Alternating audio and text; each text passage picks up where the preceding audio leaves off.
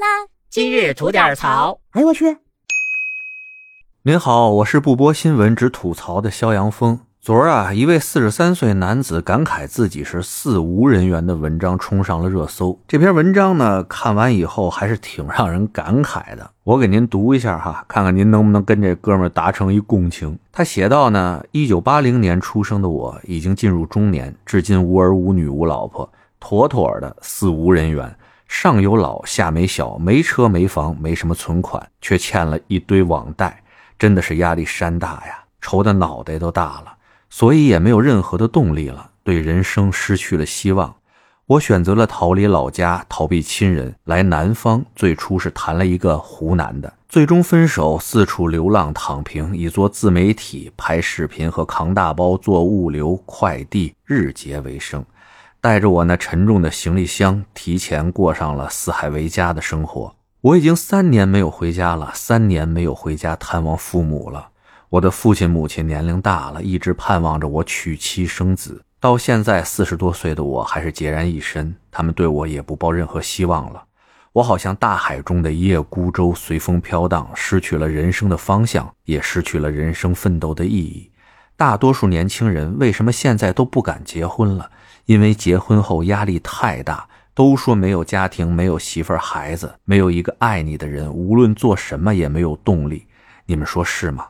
我干过房地产销售，也被骗进过传销，还曾做过旅游销售，干过最苦最累的日结。最近搞快递临时工，日结，一天上班十二个小时，才一百七十块钱，在流水线上不停的搬货，累得胳膊酸痛了，大腿也酸疼。最多坚持一个星期就要休息了，有时候休息三天，休息的时间还要去拍旅游视频，挣一些网上的收益。我这一生本想光芒万丈，娶妻生娃，谁知世事无常，终难如愿以偿。我的人生坎坷曲折，本该成家的年纪，自己却一无是处。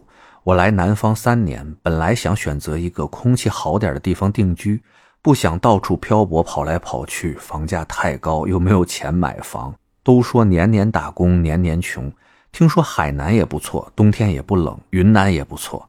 如今赚钱是主要的，没有钱寸步难行。人到了这个年龄，再没有钱更难，各行各业都很难做。开实体店没有资金，生意也不好做。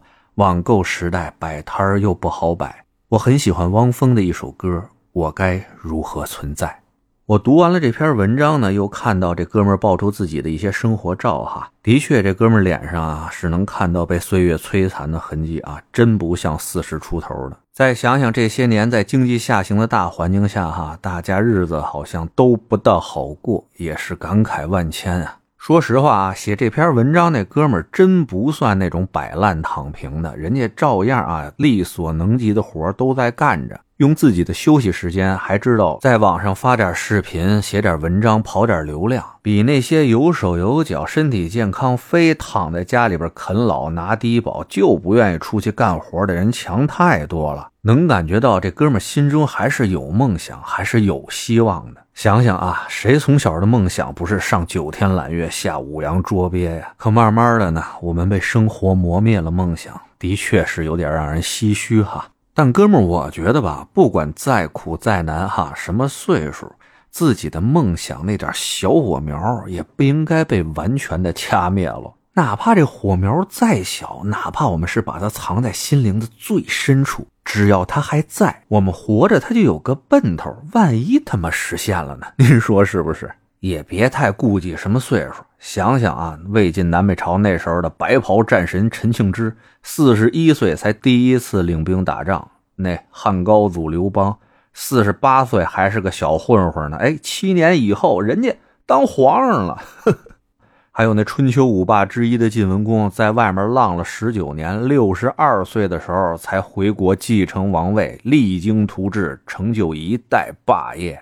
那百里奚七十岁才让秦穆公逮回去做宰相，还有那姜子牙啊，一辈子干嘛嘛不成，钓了几十年的鱼，七十二岁才让这周文王拿回去做了个丞相嘛。所以啊，我就特喜欢郭德纲啊改编的那版《韩瑶赋》啊，他给这个改编版本呢起了个新名叫做《时运赋》。我在这儿给您背一遍啊，就当是咱共勉了。时运赋曰：“天有不测风云，人有旦夕祸福。蜈蚣百足，行不及蛇；灵鸡有翼，飞不如鸦。马有千里之程，无人不能自往；人有凌云之志，非运不能腾达。”文章盖世，孔子困于陈蔡，武略超群，太公钓于渭水。道拓年幼，不是善良之辈；颜回命短，实非凶恶之徒。尧舜至圣，反生不孝之子；瞽叟纡丸，却生大圣之儿。张良原是布衣，萧何称为县吏。晏子身无五尺，能做齐国首相。孔明卧居草庐，做了蜀汉军师。韩信手无缚鸡之力，封了汉朝大将。冯唐有安邦之志，到老半官无封。楚王虽雄，难免乌江自刎；汉王虽弱，却有万里江山。满腹经纶，白发不第；才疏学浅，少年登科。有先贫而后富，有先富而后贫。蛟龙未遇，潜身于鱼虾之间；君子失时，拱手于小人之下。天不得时，日月无光；地不得时，草木不长；水不得时，风浪不止；人不得时，利运不通。盖人生在世，富贵不能移，贫贱不能欺。此乃天理循环，终而复始者也。